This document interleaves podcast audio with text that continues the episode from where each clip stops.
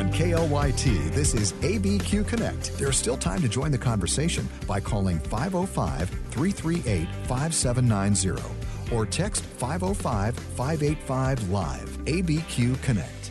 Always happy to share information with you about upcoming events, especially no cost free events uh, that uh, you can benefit from. And we're going to be doing that today. Uh, Greg Nelson is, is with us in studio. Greg is uh, one of the pastors at uh, Community of Grace Church in Albuquerque, Comanche, uh, west of Tramway. been there a long time, that church. I, I remember doing events there, gosh, going back 20, 25, 30 years. Uh, but uh, has uh, served the community well and continues to do that. and Greg is joined by Dan Crabtree via phone. Uh, Dan is uh, going to be giving a Saturday seminar uh, coming up Saturday, February 25th at 1 p.m. at Community of Grace Church in Albuquerque. And again, that's Comanche west of Tramway. The website is communityofgraceabq.org. Gentlemen, welcome on to ABQ Connect. Good morning, Steve. Good morning. Thank you. Oh, so glad uh, you both could be here with us. Uh, well, Greg, uh, this is exciting. Uh, you are uh, seeing things happen at Community of Grace, and uh, this being um, uh, hopefully not your last event like this that we'll be talking about. No, this is actually one of our first events. A Community of Grace is a church plant that came about a couple of years ago during when churches were shuttering because of COVID, and so we've um, we're we're a small flock, and one of the things that we're I think are one of our distinctives is um, biblical teaching, and so the having Dan come in to teach on these topics, we're super excited about. Um, in fact, I have in front of me here uh, Dan's book, uh, "A House Without Walls: How Christ Unites His Eth- Ethnically Divided Church." And Dan, I'm sure that's probably available where most people would go shopping for books. That's right. Yeah, you can get it on Amazon, Barnes and Noble, all that. Yeah, um, and uh, uh, Greg, uh, there, there's you know maybe the hand of providence uh, working to uh, to get uh, Dan here. there is an Albuquerque connection. Yeah, um, Dan's pastor there at Emmanuel Bible Church is Jesse Johnson, and Jesse's comes from Albuquerque here, served uh, in ministry here in Al- Albuquerque, as well as went to UNM before he went to uh, Masters. All right, and seminary. and Dan, you are where now? I'm in Springfield, Virginia. Okay, and that uh, is, of course, uh, where you served as a uh, associate uh, pastor of what the college ministry at Emmanuel Bible Church in Springfield, Missouri. Uh, in addition to that, uh, Dan has a BA from uh, College of William and Mary, um, uh, Masters of Divinity from the Master's Seminary, and uh, uh, 2019 MacArthur Preaching Award. I have to ask you, with your time in Southern California, what's your favorite roller coaster there, Dan? the favorite roller coaster in Southern California? well, Masters is like what a stone throw from one of uh, Magic Mountain, I think.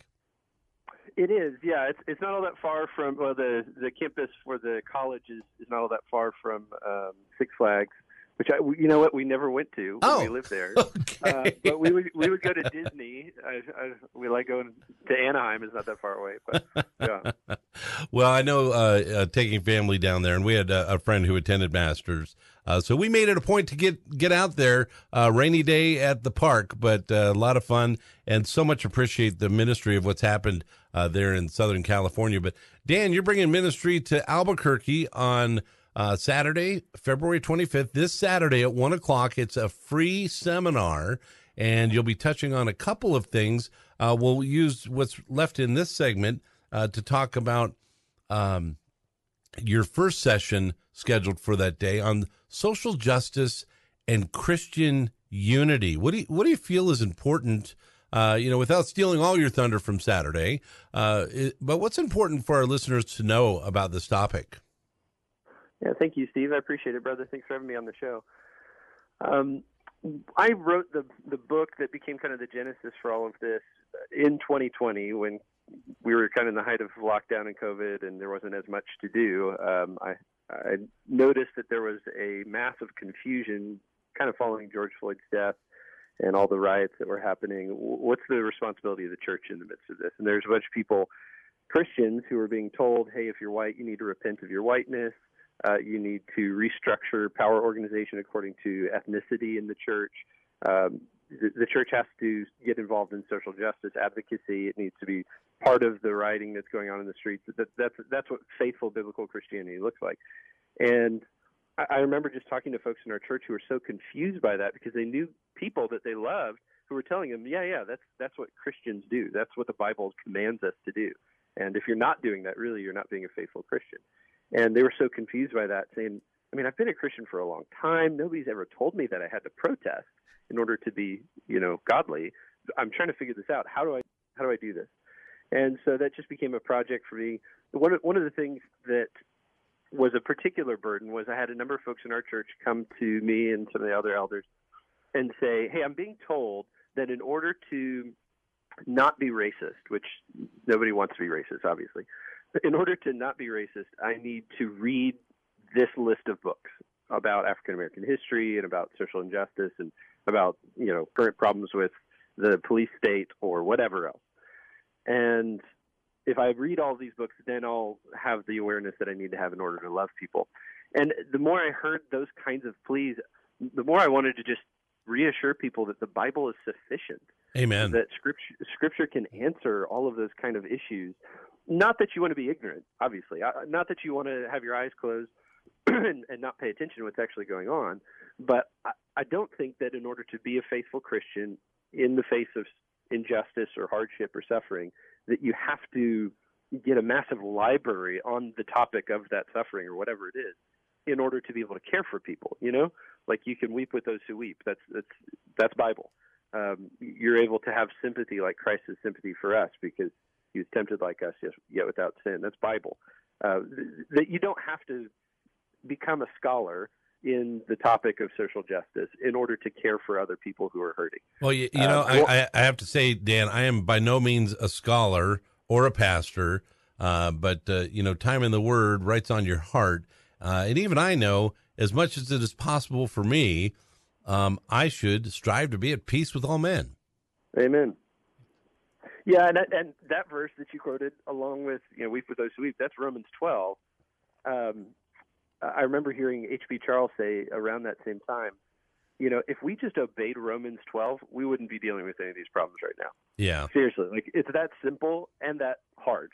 Well, and and you, bring, I think you bring up a good point. I mean, often on this show we talk about uh, policies being done uh, in our nation uh, and in the roundhouse in New Mexico uh, and uh, things that you know issues we're dealing with, whether it's homelessness, crime, and and uh, you hear uh, suggested solutions, uh, which I appreciate people trying to work through uh, in our government, you know, our local government and leaders trying to figure out how to better our community. But truly, the answer to all of these woes is Jesus. Yeah, amen, amen. Yeah, and, and that was very much the, the burden of, of the book was how do we silence the kind of extraneous noise about this issue and refocus on what the message of the gospel is that's actually what's going to unite people. You know, Paul says if you put on Christ, Galatians 3, then there is no Jew or Greek. But what does that mean? It doesn't mean that Paul doesn't realize that he's Jewish anymore, right?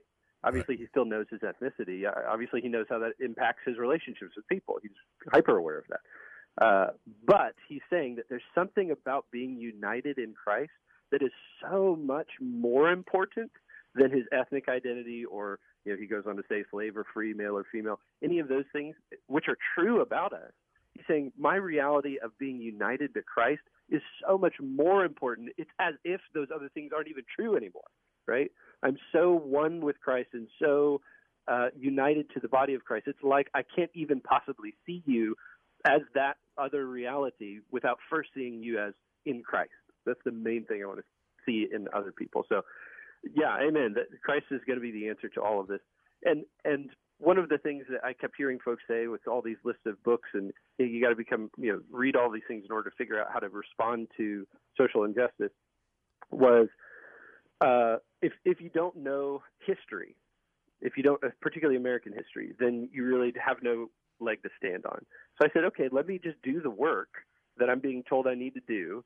I'll read all the books. I've read probably 50, 60 different books to try to get my arms around this thing, to, to just take that bullet out of the gun and say, okay, yeah, I've done the research. I, I'm aware of the history. So now what? And what you find out once you do that, once you acknowledge, hey, of course America has a checkered past, and of course there's all kinds of horrible racism in America's history. Obviously there is. Uh, no, nobody's even disputing that at this point. But what, once you take that bullet out of the gun, there's not much of a conversation left. Uh, and, and now there's an open door for the gospel. Right. Now I can just say, okay, let's bring Christ into it. Dan, what, what country doesn't have a checkered past? Yeah, amen. Yeah, and uh, one of the things I was finding as I was doing some of this research too is um, if you go to other countries like right now, let's not even talk about past. Let's just talk present. Uh, if you go to other countries around the world right now, the kind of uh, ethnic partiality, which would just be like a more biblical term for for racism, uh, the kind of ethnic partiality that you see there is uh, is so uh, visceral and violent and obvious. It is nothing like what you know we're hearing today. The idea of kind of systemic racism or uh, unconscious bias that like deep deep down you're racist and you don't really know it, but you got to dr- drug that up. Um, I mean that's that's so foreign to someone say in Israel today. There's you know there's the Jews and then there's the Arabs, and if you cross a certain line, you're dead. Uh, if you go into someone else's house that's of a different ethnicity, your life is forfeit. Uh, that, that's a totally different reality from someone saying, "Well, secretly you don't realize it, but actually you're racist." Uh, so the the more that you actually kind of widen the scope of your understanding, the more you realize like what what we're being sold by social just, social justice advocates today really is, is is very far from the truth because it, it's nothing like what actual racism is. Well, uh, here's a question then, Dan. Uh, for those that are uh, consuming what they get uh, you know, at uh, a couple times daily, whether it's in the morning before they go to work, or they come home and watch the news, or before they go to bed at night. Um, you know, how do you wade through uh, the things that are being thrown at us? And I think, you know, I, I, I haven't done any study to say it's strategic. However, uh, you know, I, I, even think, well, how well thought out was that term? Systemic mm, yeah. racism. Yeah. Um, you know, how, how do you equip our listeners to uh, listen, consume, and and then what to do with it? Yeah. So a couple principles, biblical principles. One would be one that we already talked about, Romans twelve fifteen, that you weep with those who weep. So, if, you know, Tyree Nichols, right? Something comes on your news feed. A guy has just died, eh, you know, under the, the feet of a, a foot of a police officer. Um, what do you do with that? Well, I think you mourn, right? It's an image bearer who just died, so you you can be sad about that in an appropriate and the right way. But I think also Proverbs eighteen seventeen, the, the first person who comes and presents his case always seems right, don't they? Until the second person comes. So I think biblical wisdom would also charge us to be circumspect and wise, and to not just assume that the first explanation that I've heard of for why this tragedy has happened uh, is the is the prevailing reason, is the right one. Um, it's probably more likely that wisdom for this particular issue will be borne out over time. Uh, that, that it'll take a little bit of time to uncover, as has been the case with almost all of these kind of horrific, um, tragic deaths that we've seen that have become big on the news. Um, and the other thing I would say too is to recognize, biblically speaking, you know, the Bible tells us Satan's the god of this world. Uh, he's the one who's in charge of the airwaves, right? so the stuff that you're going to get through secular media, you you just can't assume that that's coming from a, a, a biblical worldview, a worldview of truth, a worldview that doesn't have a, an alternate agenda. Which is not to you know cast aspersion on all media or something like that. It's just to say be wise, right? right. be circumspect and thoughtful. Don't don't just ingest Fox News or CNN or whatever and say, okay, yeah, whatever they said is right. Uh, you should probably assume that whatever they're saying, they've got a reason why they're saying it. It's not coming from, oh, I want to glorify the Lord. Right. Right. Right. And a little bit, I, I feel like what I'm hearing from you somewhat, Dan, is wise as a serpent, gentle as a dove. Amen. Uh, yeah. And, uh, you know, before we press on, Greg, I want to bring you into this. I'm sure uh, if, if you're like me, you're sitting there during a conversation like this, and and uh, you've got thoughts on this. Oh, I'm fascinated by it.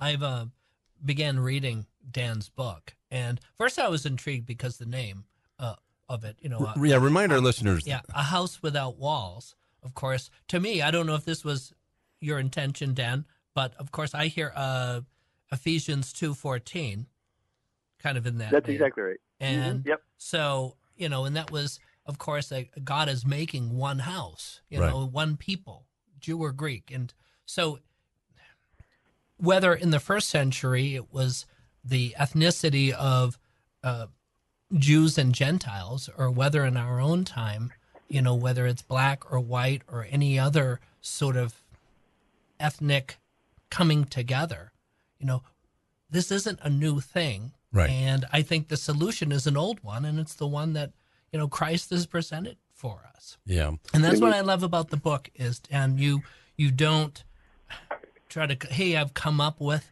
the you know thing that nobody else has come up with. You're you're just pointing us back to Christ, Amen. and and then you do something that a lot of books don't do is at the very end of it in the conclusion you give some really good practical things that we as Christians can do to be Christ in this world to be a unifier and Yeah. and so anyway um yeah so that's to be honest that was one of the uh, main features and reasons why we as a leadership at community of grace are so excited to have dan come out Yeah, and with with that, let me remind our listeners: if you just tuned in, uh, Community of Grace in Albuquerque, Comanche, west of Tramway, will be hosting a Saturday seminar with Dan Crabtree, our guest today, uh, and the the uh, two sessions that'll be covered. Uh, the one we've talked about a little bit already: social justice and Christian unity, and then uh, the second session that afternoon on practical eschatology.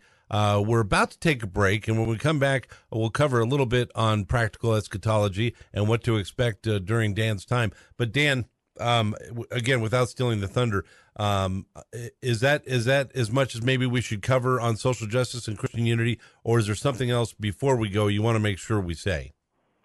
Yeah, I, I, to to Greg's point, in terms of practical, what do you do when you hear something like this? Honestly, the most practical thing that you can do, the most helpful thing I think that you can do to promote Christian unity and to care for folks who are of different ethnicities and to be involved in the work of God's justice in the world and all of that. I think the most valuable thing you can do is just go to church. Yeah, Just be a part of a local church and love the people there and submit to the elders and care for other folks and build up the body because what you're doing is you're participating in like a microcosmic picture of Revelation 7 where all tribes and tongues and nations are gathered around the throne singing worthy is the lamb worthy is the lamb like you get to do that every Sunday morning Right. with the saints so there's that and that's the picture of unity that God wants to display to this world So there's that fellowship, and then of course, uh, if Jesus is the answer, time in the Word, the Word is alive and active, cutting to bone and marrow. It's going to have an impact in our lives. Uh, uh, a great, a, another great book, in addition to uh, House Without Walls, that we're talking about. Dan um, Dan Crabtree's book today. Jerry Bridges, The Pursuit of Holiness, has was an you know a great book that I that I read that essentially talked about that. You know, um, it's not our holiness. the the holiness that people see in us is Him because you know we've gotten to know Him and and the the Word is having an impact in our lives. So I think that's important uh, that we spend that time in the Word and uh, like you said, Dan, uh, time in fellowship together, praising Him and and uh, giving Him uh, what He is worthy of. Uh, we're going to take a quick break, and when we come back, we'll kind of tease the topic of practical eschatology that'll be covered during the Saturday seminar with Dan Crabtree on Saturday, February 25th, this Saturday at 1 o'clock at Community uh, of Grace Church in Albuquerque, Comanche, west of Tramway. We'll get to that after the break on ABQ Connect. On KLYT, this is ABQ Connect. Join the conversation by calling 505 338 5790 or text 505 585 Live. Thanks for joining us on ABQ Connect. We're actually in the middle of a conversation uh, with Greg Nelson and Dan Crabtree. Uh, Greg is one of the, the pastors at Community of Grace Church in Albuquerque, Comanche, west of Tramway. uh, who will be hosting a Saturday seminar with Dan Crabtree. That's this Saturday, February 25th at 1 o'clock. Uh, and in the first portion of today's broadcast, talked about uh, what will be session one at the, the seminar, Social Justice and Christian Unity. And uh, the next one, Dan, uh, Practical Eschatology, something most of us uh, are probably a little skittish to even approach on our own. but I'm sure you have some encouragement. Yeah, yeah. I think when most people think about eschatology, the, the last thing that they think is practical, right? the first thing that they think is um, labyrinthine and scary and mysterious, complicated, and very complicated and totally obscure and not, not not easy. You know, one of the things I heard from folks growing up was they would say, "Oh, I'm not premillennial, I'm not amillennial, I'm pan millennial. It'll all pan out in the end." and I think that's that's how a lot of people's attitude is, right? Towards end times realities. And listen, I'm I'm no like tin hat wearing conspiracy theorist. You know, all these locusts or helicopters and they're coming in. You know, I'm I'm not I'm not that. All I'm trying to say is that the way that the Bible presents eschatology, stuff that happens at the end, that is yet to happen for us, um, the way the Bible presents it is that the, the authors of Scripture mean for us to do something with that uh, that that it should have an impact on our life right now. That it's not just like an obscure scholarly debate that people have in their ivory towers while they gaze at their navels and and try to you know up with different theological terms to to confuse. No, this is this is like boots on the ground Christianity. Jesus Himself means for you to live your Christian life on the basis of what you know will come next. Uh, so that's that's why I call it practical eschatology, and and I think it's a a need for the church. Something that is not often talked about, or at least talked about in that way. Well, Dan, one of the questions I'd, I'd have for you, I know the answer. I'm going to ask it though. Uh, so many Christians seem to run straight to Revelation, which is important. Uh, it's included in the canon of Scripture. Uh, but uh, should Revelation be our only um, uh, book of the Bible when we consider eschatology? No, no, of course not. Yeah, yeah. I mean, there's eschatology all over the Bible, and in fact, um, I don't know that we'll spend all that much time even in Revelation when for the conference, but uh, I mean, if if you look at the beginning of Revelation itself, I mean, everyone's terrified of it, right? There's all these signs and dragons and everything else. What am I supposed to do with it? Okay, we'll just start with verse one, right? The revelation of Jesus Christ, which God gave him to show his servants the things that must soon take place, which I take to mean that that God intends to show us. I, that seems like that's what the text means, right? He wants us to kind of know what's taking place.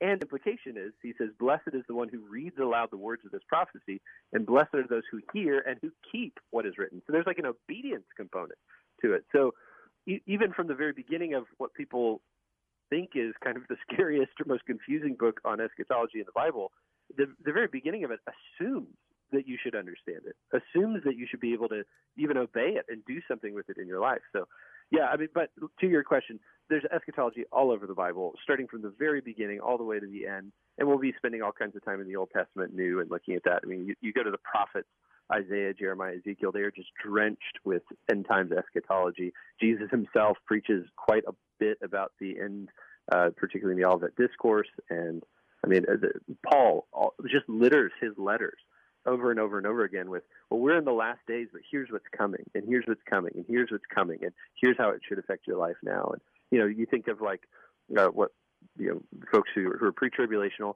they would say, you know, First Thessalonians four thirteen through eighteen. That's the, the rapture passage. And what's Paul's follow-on to his talking about the end? He says, "Well, encourage each other with these words." There's, there's supposed to be some kind of practical value of this conversation to us right now. It's it's not just for head knowledge; it's, it's for heart reality. Well, it, wouldn't you agree, Dan, that that uh, understanding eschatology is certainly part of what gives us hope, and as a believer, uh, not the whimsical it might, uh, but the confident expectations that we have uh, for our future. Yeah, amen. I, I, think that's that's probably the, the clearest and most obvious application, right? Is God wins. Jesus wins in the end, uh, you know, whatever your view is as a Christian, presumably you at least buy into that. Well, I've even uh, I've even said it on this show more than once. You know, in the current climate that we're living in, and and I'm only in my fifties, uh, but uh, you know, I think back to a different time here on planet Earth. uh, when things were evil, but maybe less evil. I don't know. I, I don't have a, a evil barometer, uh, but uh, but you know when I do look at the current landscape, how often uh, do I find myself saying? come jesus come Mm, uh, but but at the same time uh, g- i I have to think it's the holy spirit not me saying hey there's work to be done still get busy yeah. Yeah, and yeah, that's, yeah, and to, that's to that point, I think um, the, one of the things that we'll touch on at the seminar, I think, is is First Corinthians 15, the, the idea of the resurrection, one of the longest chapters in in Paul's letters, and it's all about the resurrection.